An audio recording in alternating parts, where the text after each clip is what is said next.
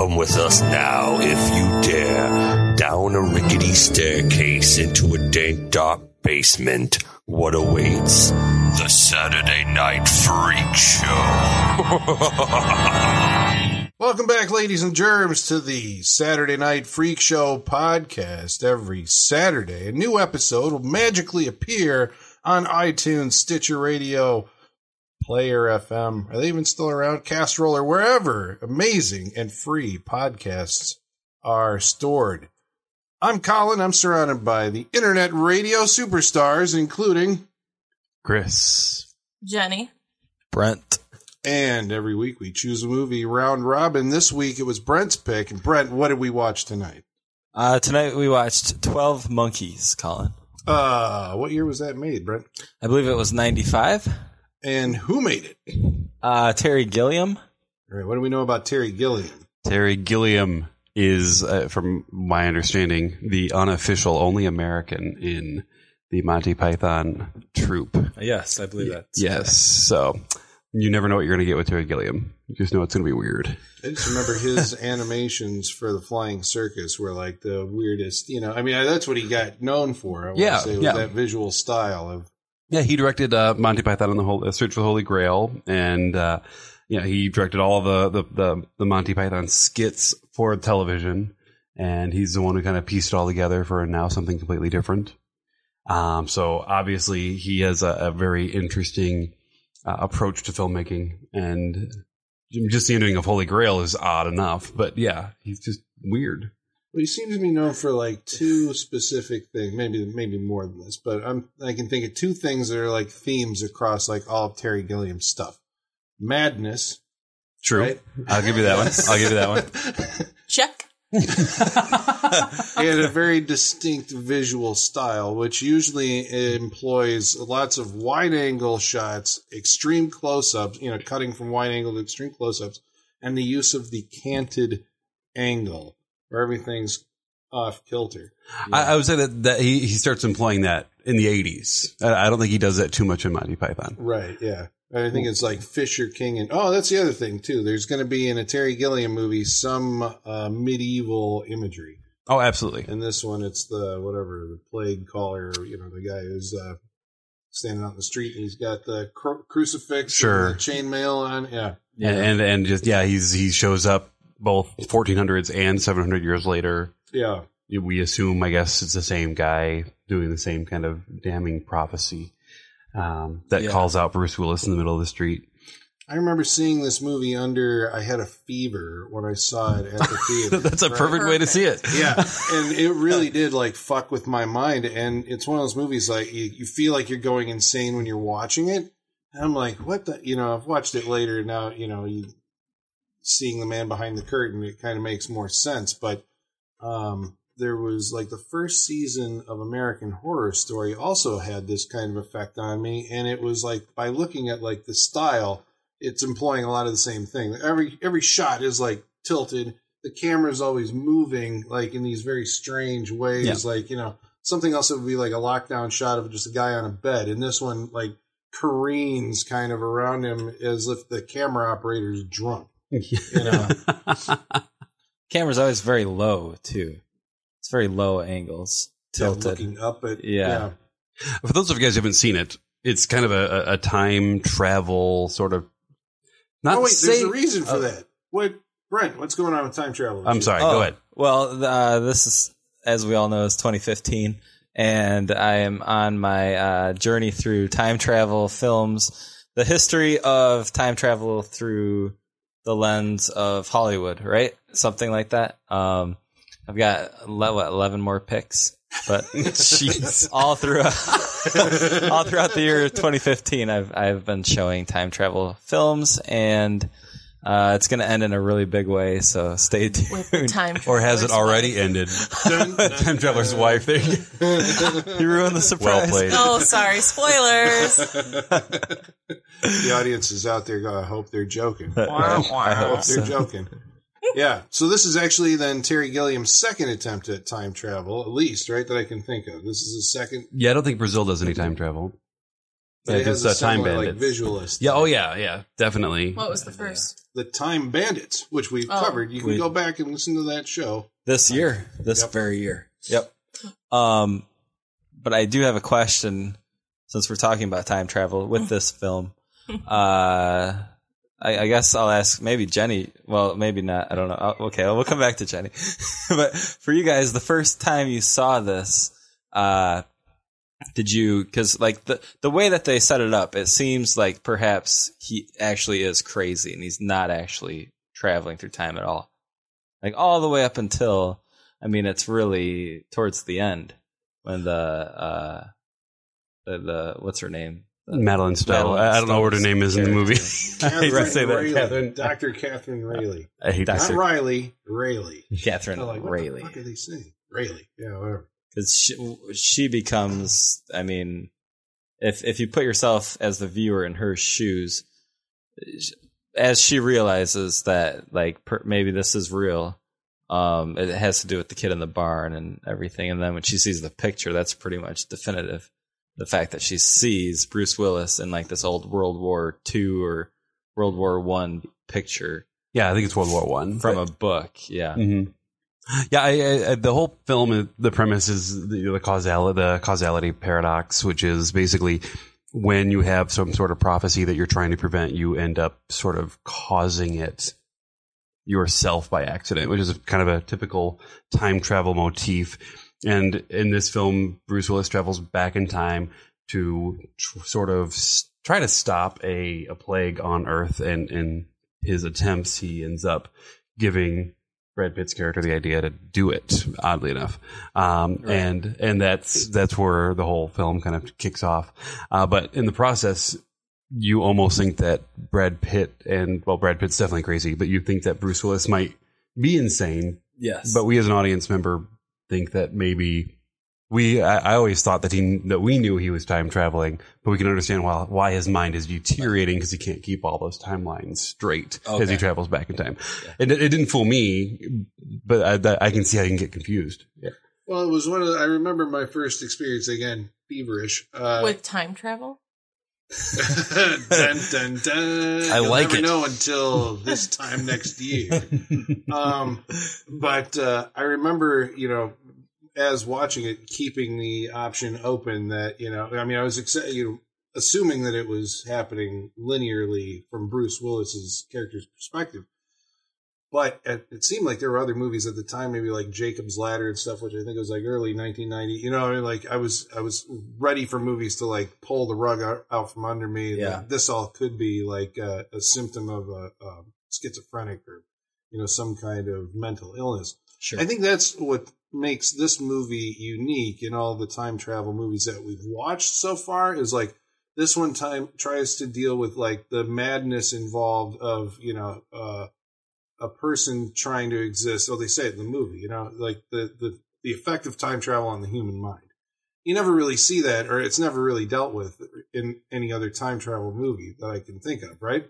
Right It's like we're Bill and Ted, and we're awesome, and we're jumping through time, and everything's cool. It's like the repercussions of the surrealness. And Yeah. Trying to put together what's real and what's not, what he could have hallucinated and what he what he actually experienced. Yeah, Right. and I Yeah. like the fact that his character at you know some point you know because he comes from uh, this is Bruce Willis because he comes from a future where you know society has to live underground they can't go topside because of the, the Very Fallout virus. theme. Yeah. yeah um, that he likes living in in 1996 you know so much that he's convincing himself because you know the you know I mean, it's interesting, you know, that the movie takes place. The first part of it takes place in an insane asylum. I mean, it's always dealing with like, you know, and you have like that carnival of madness that Mm-hmm. seems to be part and parcel with like Terry Gilliam movies. yeah know, all the insane uh, people wandering around.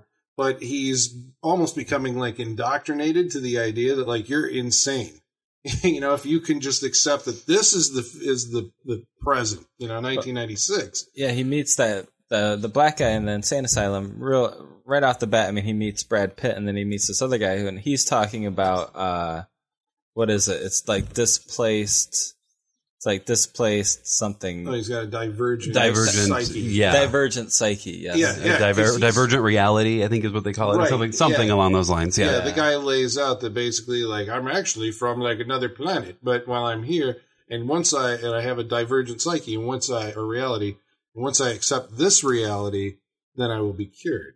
And I mean that lays it up like right there. This is within the first twenty minutes. You know, they're setting up you know where this is going to go. But I like the fact that you know because he wants to be in 1996 so much that he like deludes himself, right? So like you're kind of getting like this really weird uh, mental thing going on where the guy who's sane convinces himself that he's suffering a delusion to make his reality, current reality, true. Yeah, right? it's- it's- it's very, the uh, doctor at that point then starts reinforcing and like she's by that point she's you know seeing the evidence and she can't believe her own reality. So it's like you get them kind of like playing off of each other in like this uh, upside down world, I guess. For yeah, and and in, in the future he has to do the upside down thing again, where he has to try to convince the future doctors that he's he's keeping his timeline straight once he starts buying into the past as the reality. And he has to try to fool the future doctors. No, no, no. I don't think the past is is is my present timeline. So he almost has to reverse what he's learned in the psych ward in the future, which is incredibly ironic as well. Which I thought I I, I I'm giving probably giving my hand. I think the film's pretty brilliant and um very entertaining. Uh, it is a little dated, but for my for for those people who maybe haven't seen it before, but Yeah, I mean, it's definitely. I think it, it does suffer a little bit from the, what Tom would call the '90s stank. I, I think there's Sure. a, there's a little bit there. Yeah. um, but I also think that that's partially from Bruce Willis. I, I do I do notice like in Bruce Willis's acting in this film, which at times is phenomenal, and at other times it's like that's the Bruce Willis face. Yeah. and he's Oh yeah. like No, I saw the, the- the- the first time I saw this, it, it was you know I'm coming off of Bruce Willis from Die Hard, Bruce Willis from Moonlighting, and he did this interview where he was talking about this film, and they're giving him really good reviews for it, and he's like, I don't know why they're giving me good reviews. All I do is drool, you know. And I was like, okay, we'll see. You know, Brad Pitt was getting re- good reviews. We didn't really know who he was except for some some pretty good magazine covers. Um, and so I was like, my brother and I watched it thinking it was going to be a real action movie that just had this kind of weird time travel twist, and we Mm-hmm. Watched it, and we're like, that was the promise of having Bruce Willis in your movie. yeah, exactly, because he was an action movie. action star, and I, if I remember. I don't know if this was slightly before or slightly after Pulp Fiction. It was after. That was '94. So this would have been the year. So yeah, this would have been yeah, so this would have been sort of the time when Bruce Willis was starting to explore Mhm. a lot of really kind of independent and alternative sort of cinema Billy pieces. Anyone? Yeah. Anyone? Yeah. Billy Bathgate. Dustin Hoffman and Nicole uh, Kidman. He was a gangster. Okay. Yeah, and so I, I was I was thoroughly impressed with with the choices, the choice that he made to do this, and I thought he pulled it off. You Well, it's an odd role. I mean, like in the the role is not something I guess that I associate with Bruce Willis. I mean, the guy, this James Cole character, is like he's a beast. He's a physical force of nature. He's like an imposing, you know, just like uh, n- not neck breaker, but you know, uh, he beats people to death. And then Yeah. he is he is in prison at the beginning of the film. Yeah, and yeah, they're like, for doing down, some like, sort of crime, guys Yeah. or whatever, all by himself, and he's just kind of you know not the smartest guy in the world, but you know, even though he has like a certain level of wisdom, I think, Sure. like, you know, he, Yeah, yeah. you know, but he comes off as kind of like this. Say again, I was about to say dim-witted. I don't think that's true, but you know what I'm saying. It's like he's not this the brightest bulb, but he's the bruiser. And Yeah, like you never really see Bruce Willis as that type of character. I want to say like I don't know if we've seen him like shaved head before this, but I get Yeah, this Pulp this might have been Fiction, uh, yeah, this is during Pulp, Pulp Fiction. He had a shaved head too. Yeah, Yep. And I, I think if you look at this in reference to what it could have been had someone like Terry Gilliam not directed it, had someone like Joel Schumacher in that era oh, wait, you're gonna get to see this though. There's a sci-fi TV show. Oh, 12 oh I, I. I, I, wasn't Yeah. going to go there because I did see an episode of that, and I, I'm I really Oh, it out am- now? It is. Oh. Yes, it's actually one one season has been completed, and I've only seen one episode. And Oh, ah, yeah, why? I don't know. I'm not sure why they're not. Well, what's the premise of the television? it's show? the I same mean, how do you- premise. But how do you stretch that but out just- for? I guess he's still very confused and wanting to try to stop the inevitable. I don't Is know. it- well, yeah. I mean, is Um, it like a quantum leap style, where it's like each week he has to? no, no, it's it's him still trying to convince people he's not crazy, Oh, and that the end is going to come near, and he keeps getting pulled back and forth. I, I don't know. I, I didn't watch too much of So it. this is kind of what you were saying. This is if you would have seen this directed Yeah. by somebody else. Yeah, I mean, I mean, I mean you, you, I, you know, you, you, Bruce Willis, I think, does a fantastic job, especially when you compare him to some of the bigger actors that probably would have been eligible for that role in that time. Like, can you imagine Sylvester Stallone in that role? yeah.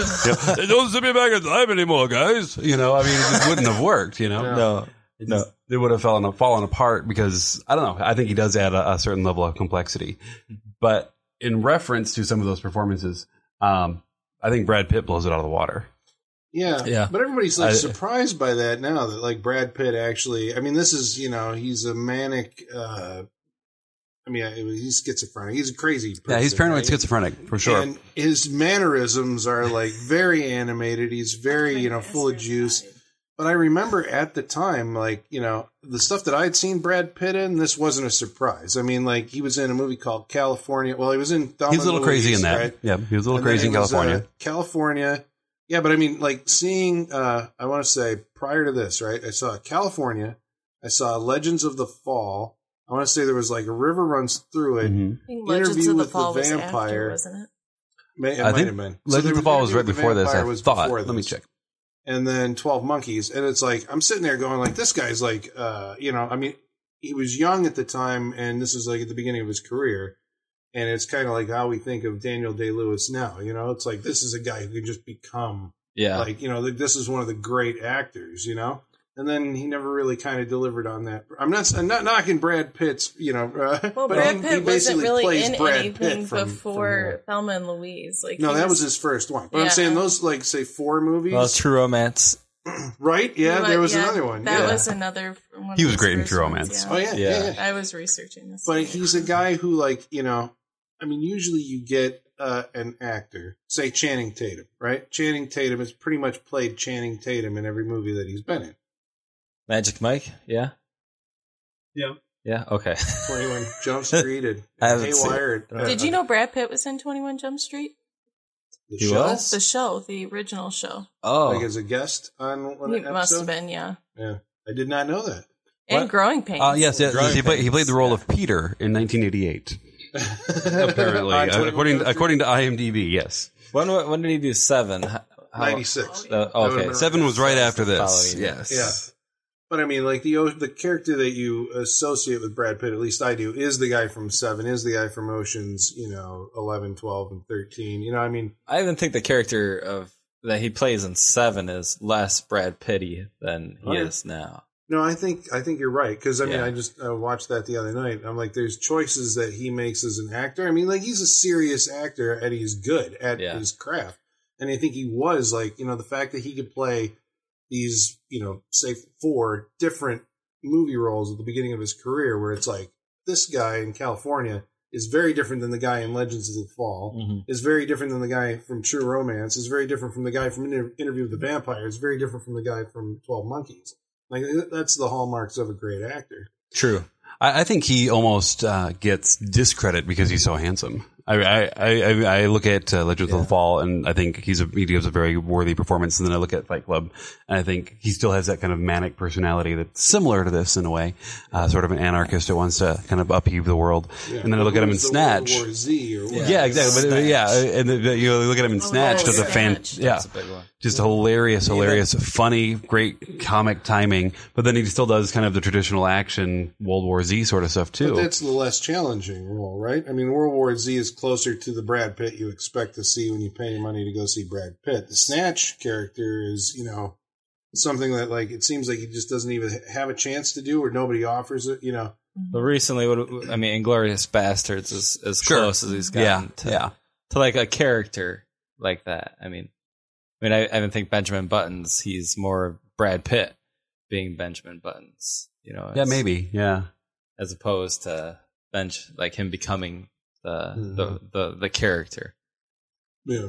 I don't know. Yeah, I- Joe Black is Brad Pitt. Yeah, that is definitely, Yeah. definitely. It's just him being pretty. and, and, and, so, and, and all the ocean That's movies, he's is. he's just kind of Yeah. goofing around as yeah, himself. just It seems like anyway. a cool guy. Yeah. that eats a lot. Yeah. uh, I, I know the three guys saw this movie beforehand. Am I correct? yes, But I, I'm really interested in seeing what a newcomer thought. have you? just Have fell you? down on the floor. Okay, uh, be- be- before I ask this question, I want to I want to see have you have you seen Brazil? Have you seen like City of Lost Children? Have you seen anything in this vein before? And and give us your thoughts. No, sir. Can you be a little more specific, please, I, with your Well- questions? Well, a a lot of people think he's he, Terry Gilliam can be a bit confusing. Um, sometimes, Well, I told you that. I said I need to readventure this film again. Um, because there are some parts that are uh up in the air for me. So I want to readventure that. I was gonna save it for my wrap up. but- I'm bad. I'm sorry. I'm sorry. I'm new No, at this. okay. well, he has like, uh, I mean, like I think a lot of that goes back to that style. I mean, like his uh, future is populated. This is a a future where, for no apparent reason, so there's like a scene where there's a bunch of scientists, right, sitting interviewing Bruce Willis, and they're all wearing plastic coats for you know, just this is just for a visual look, like we're going to be weird. And yeah. then there's like this gigantic. uh like magnifying glass in front of each one of their faces that kind of slides around. And there's like this giant ball with a bunch of television monitors in it that actually tube is- TVs. I always love the future of tube TVs. Yeah, Like, right, Everybody could find. screws that up. Well, It's they wouldn't have had widescreen in 1996. That's Yeah. when the world went to shit, and that's where they got all their technology. oh, that's true. Good Yeah. point. Good so point. I mean, it's a kind of like uh, Chris was saying. It's like a cyber, uh, like a sorry, you said like a steampunk kind of Yeah. uh, Yeah. a future, but it's like you know that cobbled together from uh, all the crap that you had at the time of the fall of humanity in this po- post-apocalyptic thing. So he's got that. I mean, like he really developed that in Brazil, and I think like his his visual style is like everything. Everywhere you go, the paint's falling off the walls. Uh, Yeah. It's very decrepit. Which is one one flew over the cuckoo's nest sort of uh, vibe when they're in that. Uh, The mental. when then yeah, I, I thought that that whole first act is the is- police station too. Yeah, Yeah, there's I- nothing I wonder if they shot it in the same place. shit. so- Yeah, maybe. They Yeah. might have. Yeah, that's That's the architecture is very similar. Mhm. A lot of big arches. Everything's I don't know what vaulted ceilings Yeah. and I don't know what period that's from, but it's it's definitely like you can only find those places in big cities. Yeah. you know, like that doesn't exist. In it's the not Midwest, suburbia. Yeah, it's you- not. Yeah, you don't find it. Yeah. And this is supposed to take place in either Baltimore or Philadelphia. And From what I understand, yeah, he uh, the the future civilization must live underneath Philadelphia because when the which is the premise of Fallout Four. right, yeah, or is that Fallout Three? I don't remember was which one. Washington D.C. The Maybe DC was yeah. Fallout Three. Yes. So they live underground, and uh, you know Bruce Willis comes up to collect samples, and then later on in the movie, he has like you know he realizes that he's been here before, only seeing it you know in '96. It's you know um, the way it is you know to us right now. He's in a mall, but he saw this in the future when it was all bombed out and all that stuff. So he lives in in Philadelphia. Somehow they send him back to Baltimore, right? His first time travel jump takes him back to Baltimore in 1990. Right. Yeah, and they kind of excuse it by saying, "Yeah, sometimes they get it wrong." They sent Yeah. a guy to like ancient Egypt once. You know, Well, yeah, because they even make the joke. They're like, "This time you're definitely going to '96, and it's World War One." Yeah, exactly, exactly. Yeah. You made a very point. Yeah, the the, the third quarter of '96, like how specific they were. Oops. Yeah, we've totally got this down. So, how does time travel work in this movie, Brent? Uh, I was gonna say there's no flux capacitor. the, there, there's no flux capacitor. The first, yeah, actually, that's a good point because the first thing I noticed was that there was no flux capacitor, and also that No lightning. the first, No first, DeLorean. the, The No coolest way to time travel no is a doc, DeLorean. no Marty. Usually, like somebody has to come back from the future and say there's a problem with your kids, and there was none of that. Um, no, I'm joking, of course. There's there, there's like the first time he time travels that you don't even get to see it. He's just like there, Yeah. right? Yeah, they just cut I to mean, it. But what's Yeah. cool about that is even like the filmmakers know what's coming because as he goes by an MRI machine, I think in the hospital, he looks at it like, what the fuck, you know? because his future, uh, you know, what he remembers is the time machine looks like an MRI machine. Right. So they kind of tip you off. Oh, even though you yeah. don't get to see it. Yeah. Because it's not until like halfway through the film where We you actually. the second or third time, yeah. we actually get to see the process. yeah, I think it's it, it is. It's just very akin to a, a CT scan in a way. yeah, that's true. Yeah. and it's it is it's like a it's like a light up uh like a, a it's got like green and red glowing lights on it and it's like an mri machine that he kind of goes into I, I believe he's in like some sort of plastic wrap there's a great deal of clear plastic Yeah. Yeah. Like yes. the design the the costumes in this film are all like there, there's layers and at least one layer is always like this clear plastic it seems like anyway It's an interesting visual look. it is I yeah keep coming back to it. Again, it's the visual look of the movie. Is it an award-winning look? I think it, it may have. I don't One. think this. I, I don't think Gilliam's ever gotten an award for anything. At What least about not in the America. costume designer? I think maybe. no? Maybe, Or at least I, I think I think Brad Pitt was nominated for like a People's Choice that year. If year. only Captain Google might have this information. Uh, I, I I I think I don't know. That's If that's- only. from memory. That's all I remember. All right, so the timeline in this movie, I kind of enjoyed this because it's one of these time travel movies where you can't actually change the future or the past. Everything is this is the straight line theory, which maybe we've talked about on this show before, where all ti there's one timeline. Even though you're jumping around on that timeline, you've always been doing that activity. Though you know, so anything that you think that you're changing It's always has been- always happened that way. I mean, I like the fact that the guy, you know, in this movie, go, you know, he shows up in 1990. He's like, "This is 1990 is the past," and like, "Where do you think you're from?" You know, and he's like, "I'm supposed to be in 1996. Is that the?" You know, he's like, you know, she's like, "That's the future." He's like, "No, 96 is the past." So it is like the perspective of the time traveler, right? Wherever you Yeah. are in the timeline, he, it's just funny that he's always referring to like this future period that nobody can know about is like that's the future and these times that haven't even happened yet that's still my future or you know my past And, and they they play that trick a little later when when they say, "Well, you sent us a, a phone message from 1996." It's like, no, you sent me to 1990. Well those and, are, you know, th- those little tricks, like and then you realize later he does send them a phone message from '96, but it just hadn't happened for Bruce Willis's character Right, yet. yeah. I, I just I eat that sort of thing up well that's in a time machine cool movie. because you wonder like if they're sending him back then they have to know the outcome right because they're in the future and Yeah. this has all happened for them but they introduce a story device which is kind of cool which is the idea that they're getting a lot of this information by reconstructing these audio recordings, voicemail messages that were Mhm. recorded in '96, but they are only putting. They're, so it's taking them a while to put these together. Mhm. So as the plot's unfolding in the future, they're putting these tapes together and like, oh, we just assembled that now. We got your message, you know, kind Yeah. of thing. So it's not like, well, you should have known this all the along. right.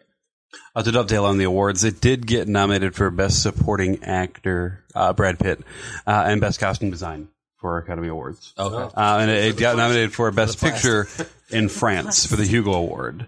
Um, and uh, yeah, that's really the bigger ones, I guess. Some Well, sci-fi course, awards The that French year. would like it. It's based on a short film by a. Wait, Oh, was it, it- a French short film? I think It so. is. It is very French. I mean, this thing screams Jean Pierre Jeunet. If you've ever seen City of Lost Children or We haven't Amelie, watched it on this episode. You can go back and listen to that, uh, or on this podcast. Go back and listen to that episode. Yeah, the, the scene where he's being interrogated by the future doctors is almost identical to when you have all those clones of Dominique Pinon uh, uh, singing "Happy Birthday" to um, to Krank. Uh, uh, yeah, it's almost identical with the wide angle lens, and you have that, that little Krank camera machine robot thing talking to whatever sentient being is in that aquarium or whatever. Yeah. It, it's just it. it uh, I'm shocked they came out the same year. I really am because they're they're they're so visually similar and they're, they're touching on so many similar themes. It, just, Right. it makes me wonder what was going on. I'm trying to remember what was going on in 1995 that might have made that a similar thing to be writing about and to be talking Right. about. Yeah. Because I I'm trying. I don't know what that was. Could it just be? I mean, like a lot of times, and this maybe isn't as similar, but like Armageddon and Deep Impact, right? A, a script gets leaked or something happens, and the, Maybe. you end up getting two films that are very similar. Well, I know but uh, this is more visually and It like really is. stylistically. it, it, it has a Caligari feel. and, and Terry Gilliam does have a very European, almost I guess, Well, yeah, but French first? I mean, we're filmmaker saying, you know that uh, style. Jean Pierre Jeunet, when he made Delicatessen, I want to say that they thought that that had a very Terry Gilliam esque, Yeah, you know, visual yeah, sense. So I think Gilliam had, you know, I mean, Brazil was like 85. yeah, yeah. I want to say that's probably the first one that established that uh, style of his, right? And I mean, aside from the animated stuff. Yeah, well, and oddly enough, they're both they both come from an animation background, Yeah. which is which is strange. That maybe they're that maybe they're I don't know maybe they're buddies. I, I I'd have to I'd have to find that out. find that very interesting that yeah. they both have such strong visual styles and they both kind of feed off that animation background. right. Ah, But I think fascinating. in some ways, this is like one of the easier Terry Gilliam movies to like buy into. Of all the stuff in his filmography, ex- aside from maybe uh, the Brothers Grimm, right? Which seems Yeah, oh, like, I forgot the, he the did that. most, uh, you know, mainstream uh, movie that he's ever done. Yeah.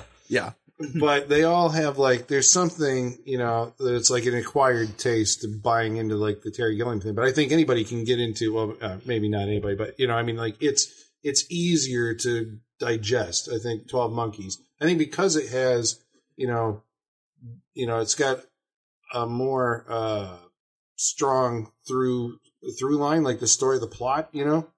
Is stronger than some of his other movies. Yeah, and it- like and it is clearer than Brazil. yeah, I mean, Oh, it actually does kind of tell you what. fucking puts me to sleep. I mean, I like the way that it looks, but it goes on for like two and a half hours. yeah, and you really don't know what way is up in that movie. yeah.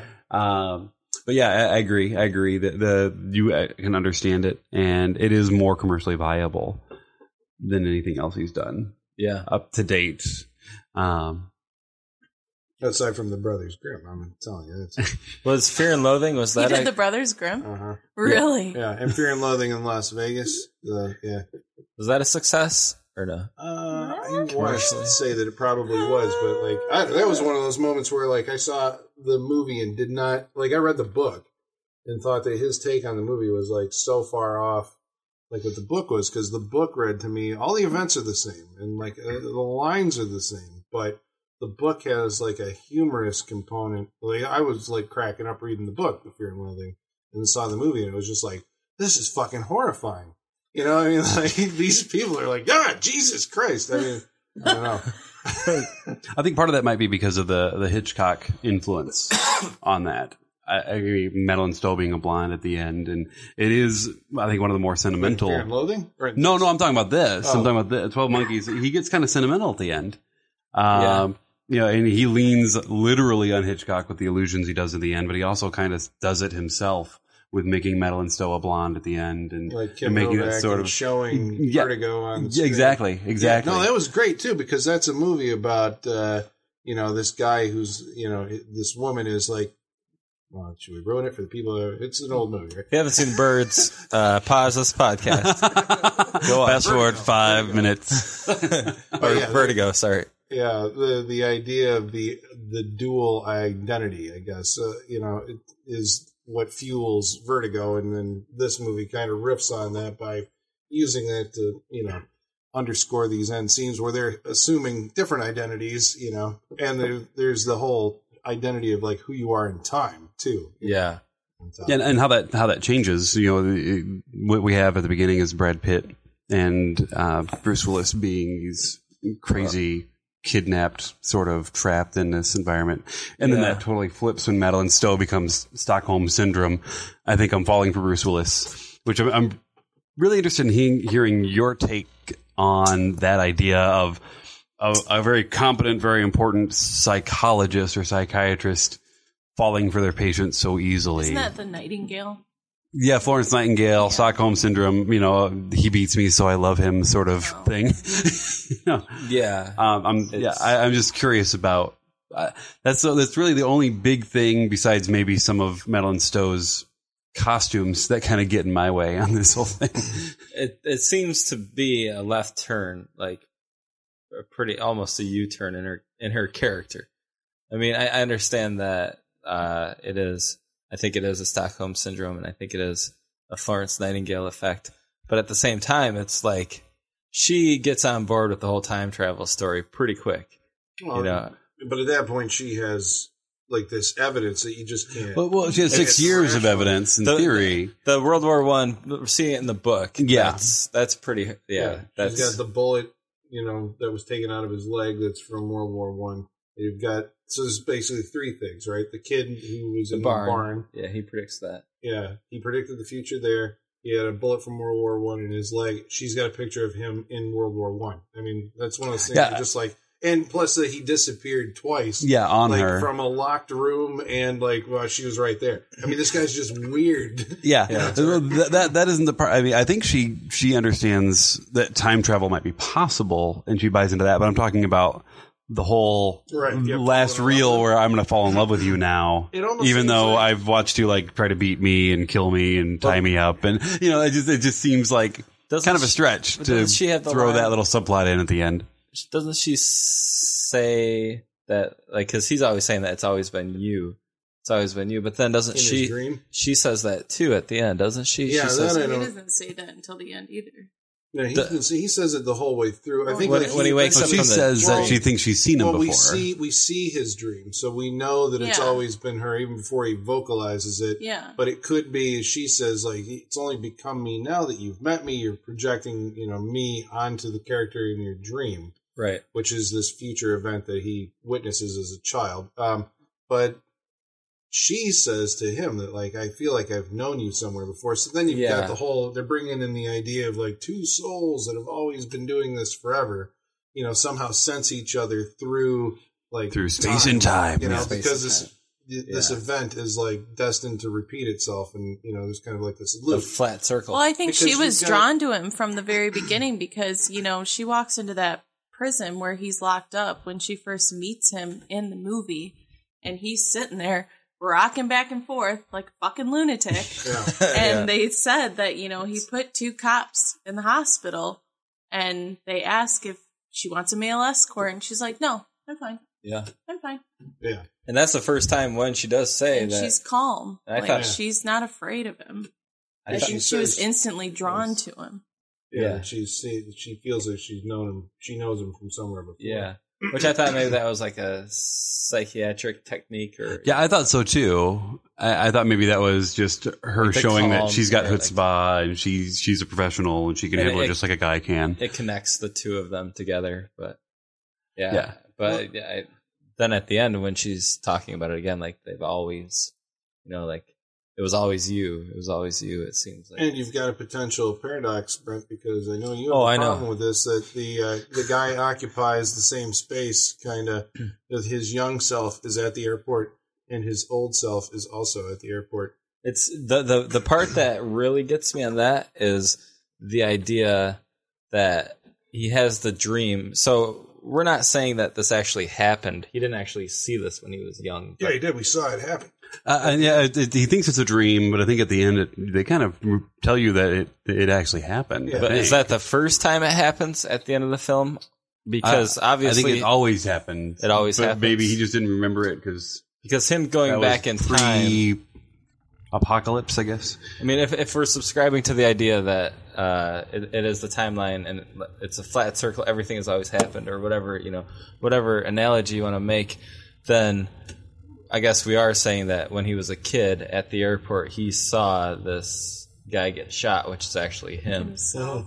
Which and I, you know, watching it, they they they present it as if he it's a dream. He keeps dreaming that he was a kid and he was at the airport and he saw this happen, almost like he's predicting what's going to mm-hmm. happen in the future. Right. But it's not going to happen until he travels through time to make it happen. I don't know which Well, is right. But it's interesting that, like, I mean, he keeps on saying that it's a dream. But even when I first saw this, I always taught, I always took it that it was a memory that somehow he keeps having a dream about. yeah, So it was a memory. He dreams about it, and the movie kind of keeps Yeah. on, like, depending on what new information he receives, alters the memory, which is kind of the way that your actual memory seems to work. You know that it's it's it's uh like elusive like that. You, you don't remember things the way they happen. Right. Like he meets Jeffrey going so in the dream version of his memory, he sees his face on what later we find out was actually the David Morse character. Yeah, But he Who's awfully perception creepy, by the way. always, always. his perception is that that was Jeffrey Goines. So that also plays into like, well, the blonde woman, you know, is now uh, uh, Madeleine Stowe because he met her. We didn't see her face before, you know, kind of thing. But Right. I think he was just kind of, you know, as time goes on, he's filling in more details about the memory until we finally actually see the real event happen, Yeah. and he's there as a kid to witness it. Yeah. But he's young, so I mean, it gets all fragmented as you get older. Yeah, I, I guess I and, and I get that, and I think that's what Terry Gilliam was going for. I would have bought it more if he was like three, not like ten. Mm-hmm, mm-hmm. Because when you're ten, you have pretty clear memories, and the kid looked like he was about ten, maybe twelve years old. Yeah, but that's a pretty distraught thing that can get like you can block some of that stuff out and it can get fuzzy. Yeah, maybe. I, Because but I, it's very I, distressing. you, you'd think. I, mean, I don't know the story of Bruce Willis's character before we meet him, but you'd think if you're ten or twelve and you see someone get shot in an airport. You'd be like, yeah, I remember that time I saw that guy get shot in the airport. Not That's- like, yeah. did I dream that? you know, You know? traumatic. I mean, I could see it at like three or four when you you know don't really have the the metacognitive skills to, to piece together what you He saw. becomes aware that he was at the airport when he steps into the Yeah, airport. like we. Oh yeah, we were going on vacation to to the ocean, which we Yeah. I've never seen before. You know, it's like that, that only comes to his realization, and you think at ten or twelve you would be like, oh yeah, I remember that trip.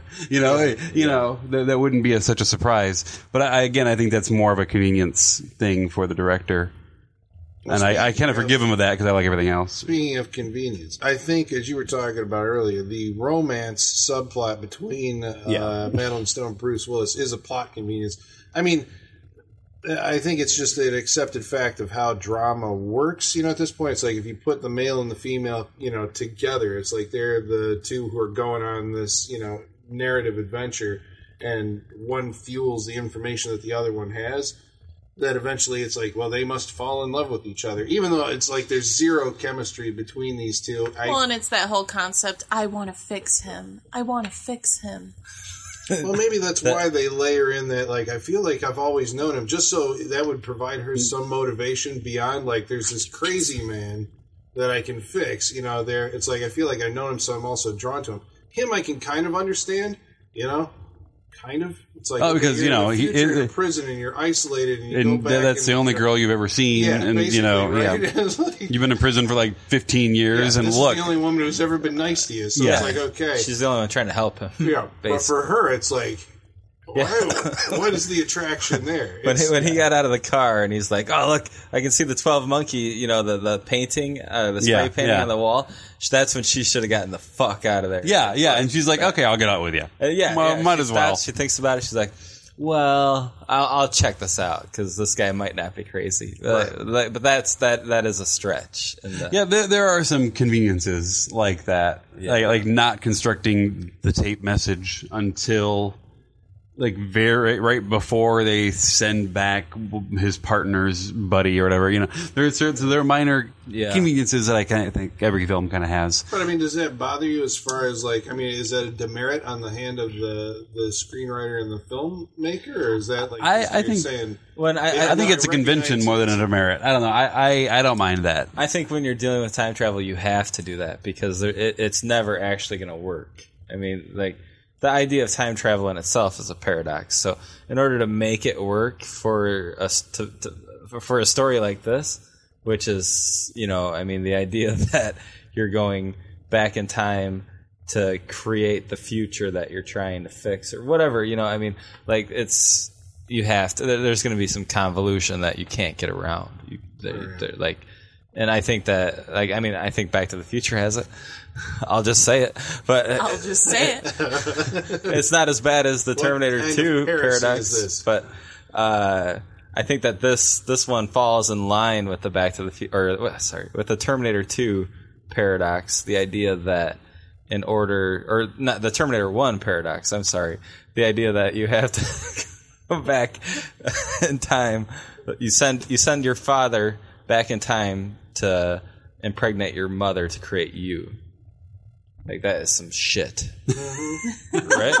possible with the, with the appropriate amount of time travel? With the appropriate amount. well, uh, well, and talking about that, I, I don't know for sure, but I think they used Madeleine Stowe's voice as Bruce Willis's mom in this. I, I, I tried to find that today and I couldn't, but Oh, yeah? I'm pretty sure they used Madeleine Stowe's voice. Just for another psychological reason. yeah, I was like, why- wait a minute. When they're walking through the airport and the mom says, "Come on, James," I, I, I, I'm pretty sure that's Madeleine Stowe, which just just puts another little edible layer on there. And is it Madeleine? It's Madeleine Stowe every time in the flashback, right? Yeah. It is. It is. At one time, though, I think it's uh, Brad Pitt and Yeah. not Yeah. Bruce Willis. Well, see, that's who I David thought it Morse. was at, Yeah. at first. Yeah, I thought it was Brad Pitt. It's, and then, there's then they one try where to they try to I tell you thought it's even uh, when they David showed Morris the- the red- because they have similar yeah, When they hair. showed the redhead guy from the back, I thought that could be Brad Pitt too. Right, yeah. So Yeah. they're trying to trip you up all over the place. They Yeah, there, there's a, there's a persistence of memory thing going on but there. they always made it pretty obvious that it was Madeleine Stowe. Yeah. Yeah. yeah. even though she had blonde hair. Yeah, Yeah, yeah, it's not but like I they thought- didn't try 'cause, to like, like they're putting the hand her in the- facial. yeah.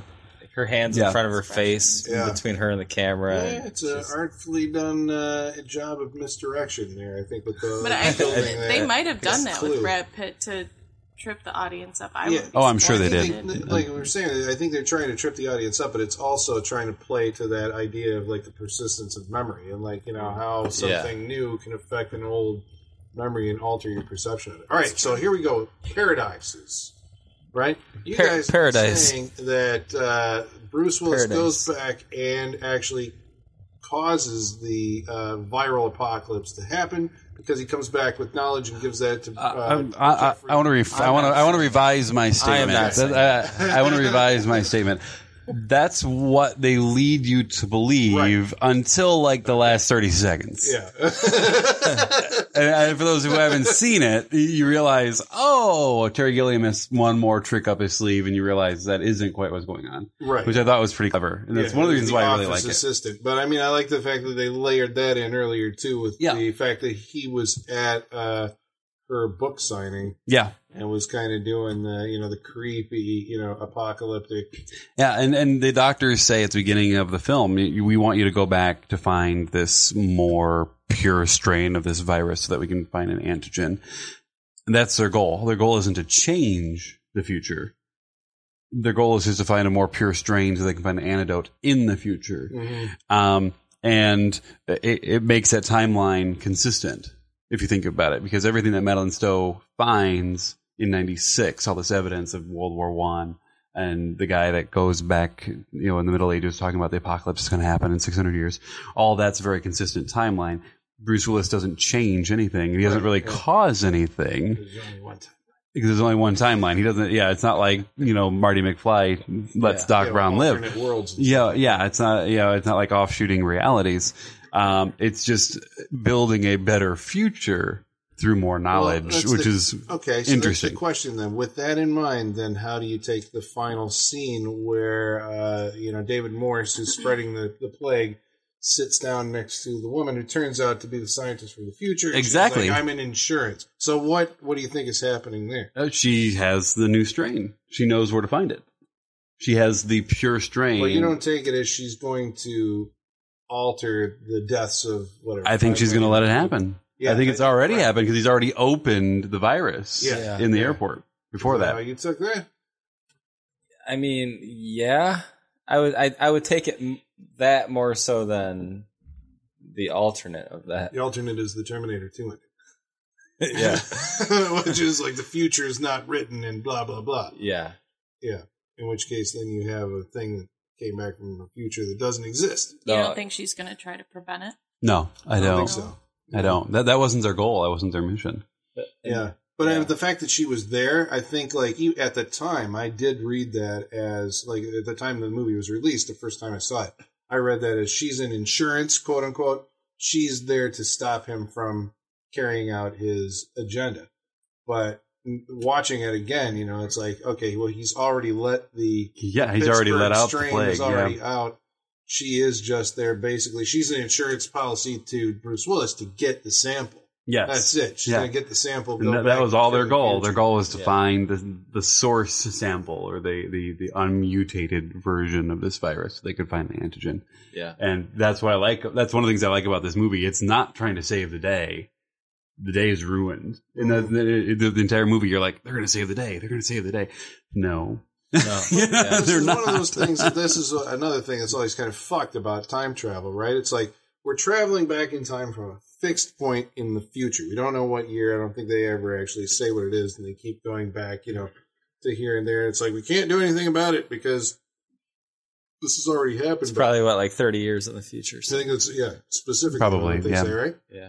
Um, so why can't you? I mean, if you have the technology, why can't you travel back from even further in the future? You know, to like, you know, or something. Once you have more facts at your disposal. Well, I think it's because the maybe these particular scientists don't buy into string theory, where you've got multiple dimensions But in there- multiple ways. Yeah. you know, if if the past is already fixed, you can't change it.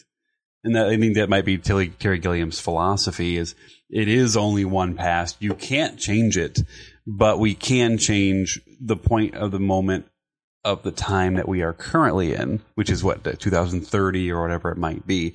So that's what they're trying to change. That's why they need the unfettered, unpolluted version of that virus. the But they can't change anything in the past. Maybe and and maybe yeah, that very well could be true because then you're only dealing with the one timeline. But at the same time, you still have two Bruce Willis character. You have the ten year old and you have the thirty something or the forty year old, right? Mm-hmm. So I mean, the fact that there's two there doesn't that mean that there has to be an alternate timeline? Not necessarily. Not necessarily. It just means that you have two. You know, and, and I think because he sees that event and knows that it actually happened to him when he was younger, proves that there's only one timeline.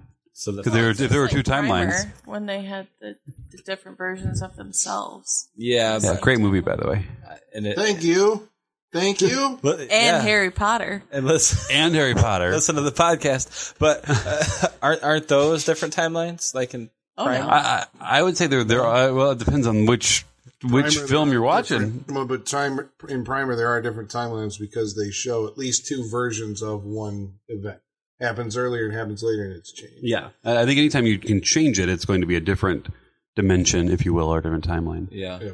But I, I think mathematically speaking, that isn't a reality. String theory goes off on so many tangents that it, it's almost inconceivable at how many parallel dimensions we'd have to have in order to justify that theory.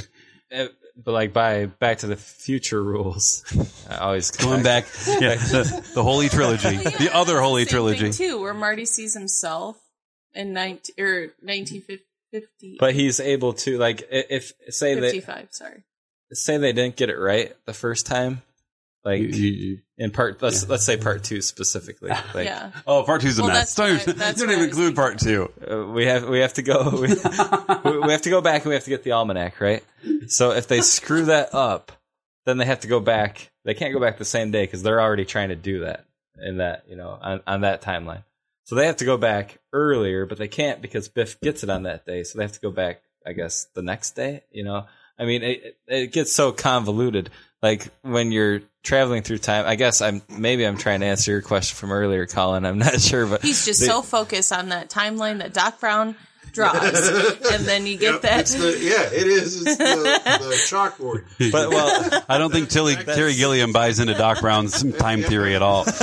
and he, he might not, but it's also I it's think that's on your whiteboard at work. it is. paradox. I have paradox. paradox. So I've seen it. I have paradox. It's spelled wrong, and then I spelled it right. It- there's uh, there's a whole goddamn sheet I've of seen it. paradoxes. Um, but okay, so then as long as we're on the subject, uh, so the butterfly effect. Wait, we're the the the. But, the uh, that's- or We're the gonna movie? crack That's- this code. Yeah, oh, you're talking about the butterfly effect, like this. uh, because he went back, it's going to affect other things in this current timeline. But you're forgetting that this has already happened, Right. In its one timeline, That's so the things that it affected has already been affected, Yeah. and that's prove proven by Madeleine Stowe's research in her book before Bruce Willis realizes it. yeah, So that's why that's why it's a singular timeline, and I think that's why this movie is unique when it comes to time travel movies. Is It's not trying to do splintered timelines to justify its plot. It's trying to do one timeline, saying we can't change that past. Well, and Terminator One. I Terminator one, not not three, where it's inevitable. No, not no, that's garbage. But don't you think that? I mean, I think that this is more successful in closing that loop or keeping a closed loop than Terminator One because ter- how how can you in Terminator One how can you ever like how do you get into that loop? because you have to send. Yeah, but that's your causality paradox, where because of the event of time travel, you have an event which has a cause that takes place after the event takes place. Yeah, but that's a paradox. So I mean, it, like that means travel. it But doesn't. it's still one timeline. right? It's still one Still timeline, one though. Timeline. It's But just you're, where you're shuffling you gotta- the cause and event, you know, because we, Yeah. we take cause then event. With the advent of time travel, you can have event and then cause on a linear timeline. So is it? It can't be linear though. Like visually, it has to be a loop, right? It can't be a linear timeline. I see it as linear timeline. You're dropping out. There's a, like points on the timeline, and at one point you cease to. You know, it's like this when you blink out and you instantly appear here. So there's no like. You For that particular person, it would be one over timeline. Traveling this way, you've just blinked from here to there instantaneously. So it's still one, and then boop, over here. I think we were trying to. Yeah, we were trying to figure this out at work. But the, so the idea that uh, This is what they do. I John, probably needed a visual representation, folks. I'm sorry. yeah, He needed he needed Doc Brown to draw it on a whiteboard. That's what he needed. there, there, there will be documents on the. We keep our Facebook. that, we never get it.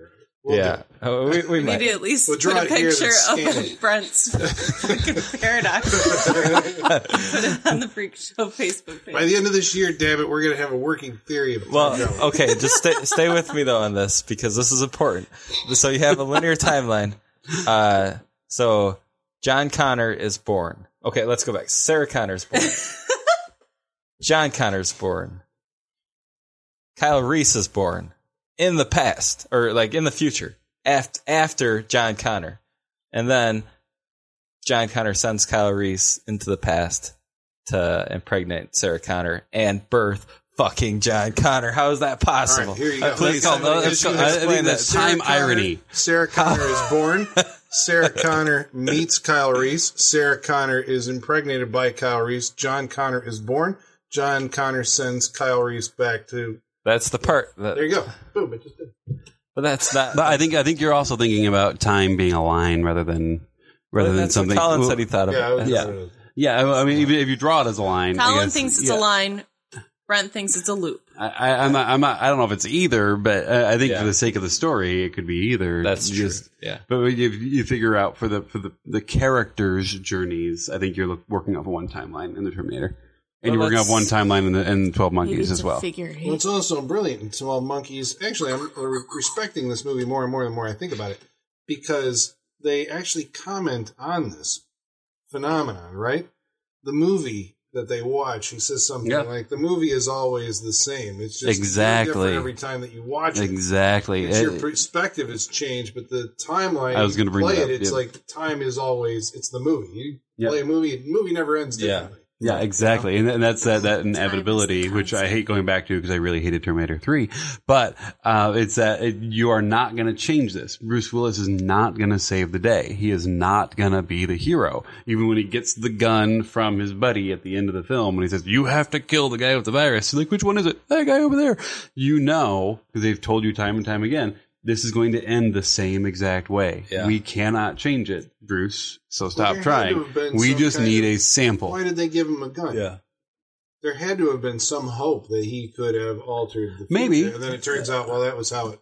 May, happened. maybe, maybe, maybe there was, or maybe there was just, you know, he's not going to give you the sample without you shooting him. I don't know. So this movie Well- actually, it's very. I mean, in its construction, it's like they don't know that Bruce Willis got killed at the at the airport because they're reconstructing. It's that device. Because history is so vague It- yeah, before does the apocalypse. things. It gives you like the f- the person who knows the future is a child, right? Bruce Willis's character in the you know the timeline is a child when he sees this event, so he's unreliable. His memory, you know, this is thirty years later, he doesn't remember it, so you can't hold any of that. That's to what him I'm and say, saying. It was a traumatic experience. I think he suppressed it. yeah. So He- that's he- number one, right? Because he the- says he remembers stuff. yeah. You remember That's how some you suppress things. that. And the second thing that does its genius is the guys in the future who should know how all this fucking shit turned out. They're piecing together the past and haven't pieced it together yet. They're piecing it together as they as apparently they go, and then as they get new information, sending people back with that new information. Well- so it's like it's got like this kind of like you don't see that in other time travel movies where you run into problems. This movie has solved Yeah. those by putting these kind of like here's where your technology or your memory doesn't work and so that allows us to do this stuff that like otherwise you should be like Well, they should fucking have known that.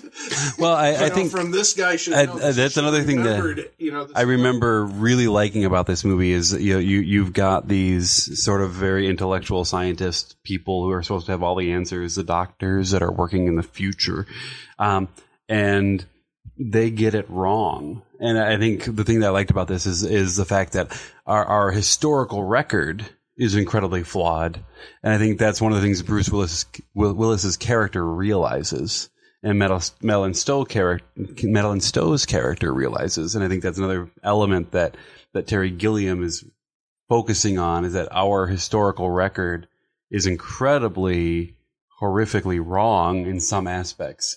We know factually kind of what happened, Mhm. but if we were really to go back there and experience it, we would see a completely different cause. They kept thinking it's the 12 monkeys. It's the 12 monkeys. Right, it's yeah, 12 yeah, monkeys. yeah. And sorry, spoiler if you haven't seen it, they really have nothing to do with it Yeah. and it, it, it really is just kind of a watershed moment in that in that that you're like wow they're just want to let out zoo animals Yeah. you know it, it- and that's part of the fun but it's also part of history in a way when we look- look back at certain historical events we think wow that was what caused it all like no not really right. not really you know um, and That's I how it was recorded, but you know, and revision historians have kind of exposed that to us now yeah. but that wasn't the official record 100 years ago or even 50 years ago you know Right. Yeah. Yeah. Yeah. Oh yeah, I would definitely agree with that. But it's uh, okay. So, and I do agree with that. You know that like that comment on history. But the the very fact that time travel is possible in this movie, there's should like going back to '96. There shouldn't be any like, hey, we figured this out now. I'm going to go back and tell Bruce Willis, hey, we figured this out. As soon as time travel is possible, like anything that you ever figure out should be able to come back to at that very moment. Yeah, Because um, as soon and as time travel is possible, there's infinity. Yeah sure i mean you, you could theoretically say they had all the time in the world literally to try to Yeah. figure out what was going on So you just go back once, But- you know everything. yeah Right. yeah, Yeah. but I I also think uh, the incompetence of those scientists like you know, we got it incredibly wrong we keep sending people back to the wrong time because we don't really know how this time travel thing works and because you're working on one timeline it's not like you can go back and fix it you know, you, you, you're kind of going back to the idea that they're, they're, they have multiple chances at this, Yeah. and they sort of do, but you're still working off of one reality. and time in the future and uh, you know i mean like the time in the past in this movie is shown in a you know kind of a segmented you know uh, narrative right or it's not linear it jumps back but the time in the future is pretty much that's where we start i want to say Mhm. after the memory you start in the future that storyline is completely linear i think all the way Mm-hmm. until the end so it's like future time is still running Yeah. you know somewhere on that big long timeline the future part of it you know as they're as they're learning this stuff they're like well fuck we gotta go s- fi- somebody somebody back to fix it and that doesn't work so we'll send somebody else back as the insurance you know or whatever Yeah, And I guess So- and, that's and and if you think about it, if if time travel was invented today, they're not going to be able to say, "I can send someone back to 1955 November." For that fish under the sea dance, you know, I mean, they're they're, they're not Yes, going to be that precise at first, and I, I, I think that's the cool thing. Cop? Yeah, you know, and I, I think that's the kind of interesting thing about this. Like, they just figured out how to do this, but and they're trying. Like, oh, we went to ancient Egypt, that was wrong. Okay, now we're going to try 1996. Oh, that was wrong. Oh, we got you in World War One, kind of closer. You know, and I think that's the, another element that I really kind of like about this is So, that yeah. they're trying to get it right, but since they're working off one timeline, you see their mistakes as well. so I guess yeah, when you say one timeline, you're talking about the idea that you're in Bruce Willis's space time continuum. You're like so Bruce Willis is the present throughout Yeah. this film. Uh, that, that's our that's our point of view. Yeah. The present is idea- relative. Like, I mean, if, if, if time travel was invented today, then right now, somebody from a million years in the future, let's say the Earth still exists, should be able to come back as long as time travel is invented. If it exists, they should be able to come back with all the answers. And without a doubt, not a shred of doubt, a shred aliens brent they've all been coming back for years well, okay, that's probably a different podcast, but yes, that could very well be that the aliens have mastered time travel and they're not aliens they're, they're coming future but they're not they're not well they're not making con- they're, not they're, not probing anuses they need to use their words because they're not making it clear to us. But you know, I mean, the idea that oh, well, we're gonna get it right. If you're gonna get it right in the future and you have a time machine, then you've got it right. You know, I mean, the idea that Like- if you're working off of multiple long, yeah, re- multiple splinters of reality, yeah. but we that's I- that's the part that I have trouble. Yeah, yeah, it's one singular timeline, even though we experience it through one character. Yeah. We're going in and out of that timeline, so we get to see all those mistakes. right. Which is yeah okay. And, uh, that's that- fair enough. That because that's the part that I had the biggest problem with, and I think that that's that's And that is a different than Back to the Future. Very different than Back yeah. to the Future. Yeah. Yeah, and very very different than than Terminator Three. I'm not sure, but I don't remember Terminator 2's timeline construct that well. Terminator Two, I Oh, we got think we leaves got a big long thing about that one too. That At some point, we're gonna have to fucking do Terminator on this goddamn. We just might. We just might. I, I, I thought Terminator One's was inherently logical. I just thought it fell apart in three. I, I bought two, but that might have just been because. I was At a the end of two, there's a paradox there that cannot happen. Like the thing fucking works up until the end, and then it's like we opted for a happy ending with Judgment Day doesn't happen. But it's like you can't do that because it's one fucking timeline as established by the first movie. So, so Flawed in the first. one. what else do we? Yeah, the first one by itself is solid. It's Uh, flawed. el- I said flawed, folks. Flawed. What else do we have uh, to say about uh, Twelve Monkeys prior to wrap ups? Anything? Um, a lot of symbolism. You know, not only you know, again Terry Gilliam leaning on that a lot of that medieval literature. James Cole, I, I very common for science fiction films to to to lean on that Jesus Christ JC thing going on. He even wore a Christ shirt. I think it says Mhm. Chris, but you miss Yeah. the T on that. uh, all the time he does that. Um, I thought I really liked how uh, they they actually have an above the line credit that mattered. I love love when movies do that. What was it? The above the the above the line credit sequence that matters. Oh, You know, when when he's wandering around in in his present time, which is what like 2030, collecting all those bugs and putting them in jars, you have like no idea why he's doing it. He's getting scrubbed down and just see kind of names and credits. You know, you're as an audience member trying to figure out what's going on, but I I like those things, and and people just kind of gloss through those things now, and they montage it so quickly. You're like, yeah. don't even know what's going on because they don't they think it's boring. But I I well, think it's the way that the I think there's like a just the way that filmmakers shoot now. It's it's like you read it as bo- you know like information that you don't need to have. But but you do something the other day that was like but you definitely do. newspaper shit over the credits. So I'm like, what am I supposed to be looking at? The newspaper or the credits? It's telling me in the editing style that like this doesn't really matter, you know. And then you go into the movie, it, it And- like, oh, that probably was covered somewhere back there, but like, who the fuck knows? Yeah. Ironically, a Bruce Willis movie where like that guy, it was called The Prince, and uh, he has done working like for anything other than a paycheck. I'm convinced. I mean, I don't know the last time. Maybe Looper was the last time I saw him actually give a shit about the project. Another time travel movie. Yeah. He's got at least three or four under his belt, I think. And this is actually the second movie where Brad Pitt works with Bart the Bear.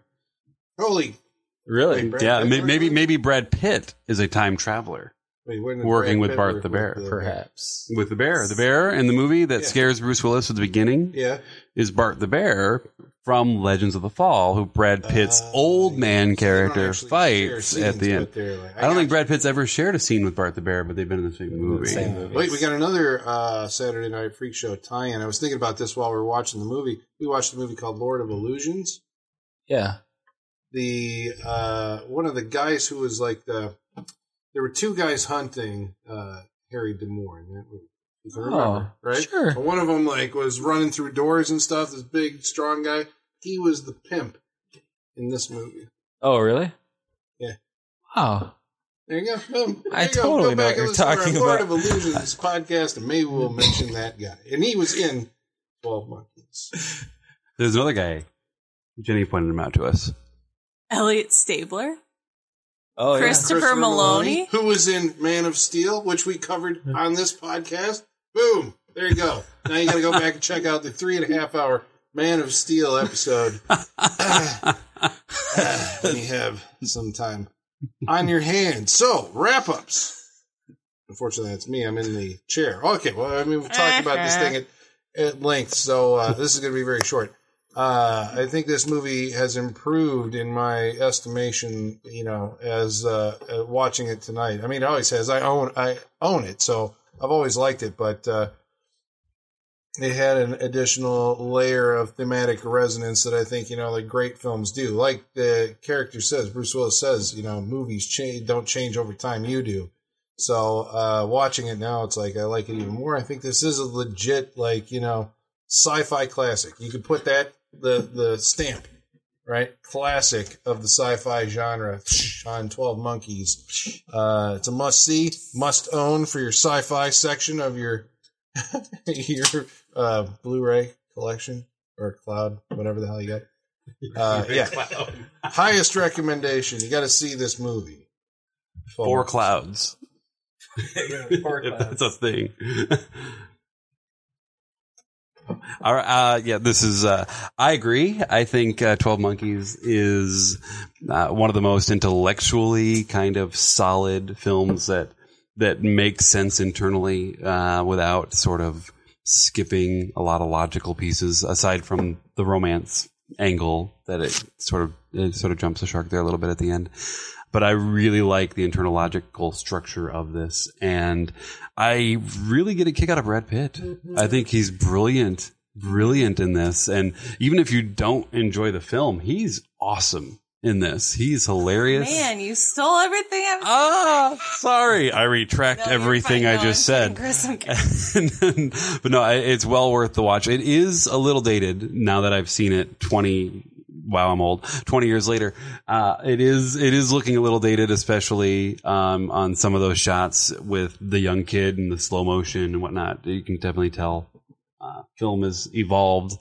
but uh, well worth the watch To be fair, we were watching it on a fucking old ass DVD. So maybe that, that's maybe true. It looks better if That's you true. it up on Blu-ray. Well, That's I'm going to recommend that you watch it on VHS. no, just kidding, just kidding. No, um, I unlike these gentlemen, I went in watching this movie blind. I had never seen it before, and it's definitely a movie I need to re-adventure. And having this discussion did help clear up some questions that I had. But um, I still want to watch it again. But I highly recommend it because it is very interesting and um, it is it is very good. Uh, and if nothing else, just watch it to see Brad Pitt play this off the wall character with this wonky eye that I've just been trying to master all night. I just can't. I don't know if you're how. turning your eyes inward, his go like one goes But up and one it's goes down. it's like I don't know how he can do that and and still see right. because I can't A see lot of middle shit. fingers too. But yeah, I I would definitely give this a, a high recommendation, and I plan to watch it again. All right, yeah. Um, so Twelve Monkeys. Twelve Monkeys is a film that deals with uh, a, a, a type of time travel that I guess I'm still. I, I, I just I'm trying to grasp the idea of of a man. how many monkeys would you give it that's all we want to know uh, well, I'll save that. I just got to get. I just yeah okay. So I, I I I am having I'm still having trouble grasping it because I do like the idea. I, I remember seeing this movie the first time and it blowing my mind. The idea that in the beginning we see this young uh, Bruce Willis character, James Cole, right? That's his name, James Cole. yes We see a young James Cole, and we see him uh, witness at the time what you think to be a murder, and then at, at, at the or you know the police shooting somebody at the airport, and then by the end of the film, as it's revealed that it's actually him seeing his older self being shot and killed, and that idea has always like from the first time I saw this, I think I saw it when it came out on video. I didn't catch it at the theater, but the that that that whole idea that you can go back in ti- time and affect the past, which is ultimately, you know, your future. Um, just it, it it blows my mind every time I see it, and it's I think the fact that it is, you know, it, it's in, in this in the world that we live in, it's a paradox, and it's never, it, you know, it's not going to happen. It can it cannot happen. As much as I would like it to, time travel is not going to happen. I, I, I, just, I just have to ask, Brent. What? I'm sorry. I, you shattered my whole world. I know. Some Chinese scientists working. I on never right now. thought I would hear those words come out of your mouth. He's giving up. I,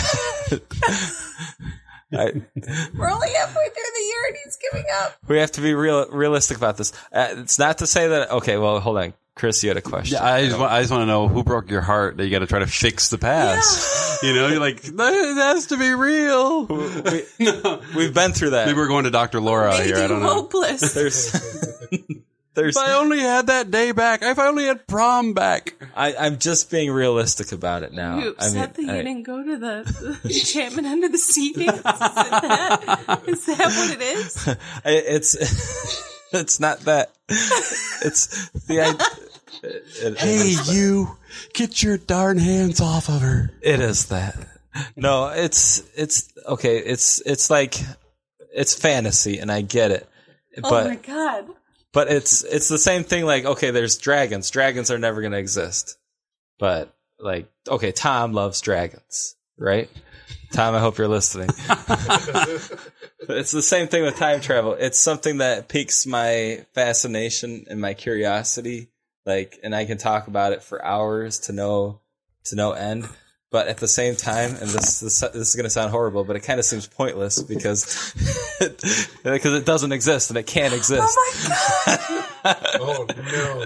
He's so cynical. this is one What the fuck happened? This is it. Like gonna. You're supposed to save this for December. Next time you watch is Back to the. Hey, he'll he'll be back. He'll be back in December. awesome. By December, he'll be buying in again. It's the wine. But- it's the wine. It's sad clarity. God damn it, Colin. That's not to say I don't love the topic any less. I'm just trying to be realistic about this, folks. I'm here. I'm, I'm I'm ruining this this fantasy for all of you. But time travel doesn't exist. Okay, now let's just get past it. So the the idea of theorizing about time travel, I think, is I don't even know you. is amazing. Um, and it's it's like it's like the color theory. Uh, If you guys have ever heard the color theory, it's like the idea that and I can't believe I'm going into this right now, but we got 13 minutes. Uh, the idea that like my blue, what I see as blue, might be Chris's red, but Chris is always known as blue. So the physical color that he sees is my red, but you call it You totally blue that. because you're what? You flipped it. I flipped it. Yeah. I, I, I think I understand where you're going with it, though. Yeah. Okay. Yeah. The idea that, Yeah, and, and that, that we shape our reality. that And, like that could Or be. and and color think- blindness. oh, yeah, it could be color blindness. Yeah, sure. It's it's or you could, yeah. But I think that's what this film is talking about: is that we do shape our reality. and when Bruce Willis decides, I don't want to live in the future, I want to be seen as a crazy man in 1996, so that I can breathe in the air, I can see the ocean, I can love this woman Yep. who's trying to help the me.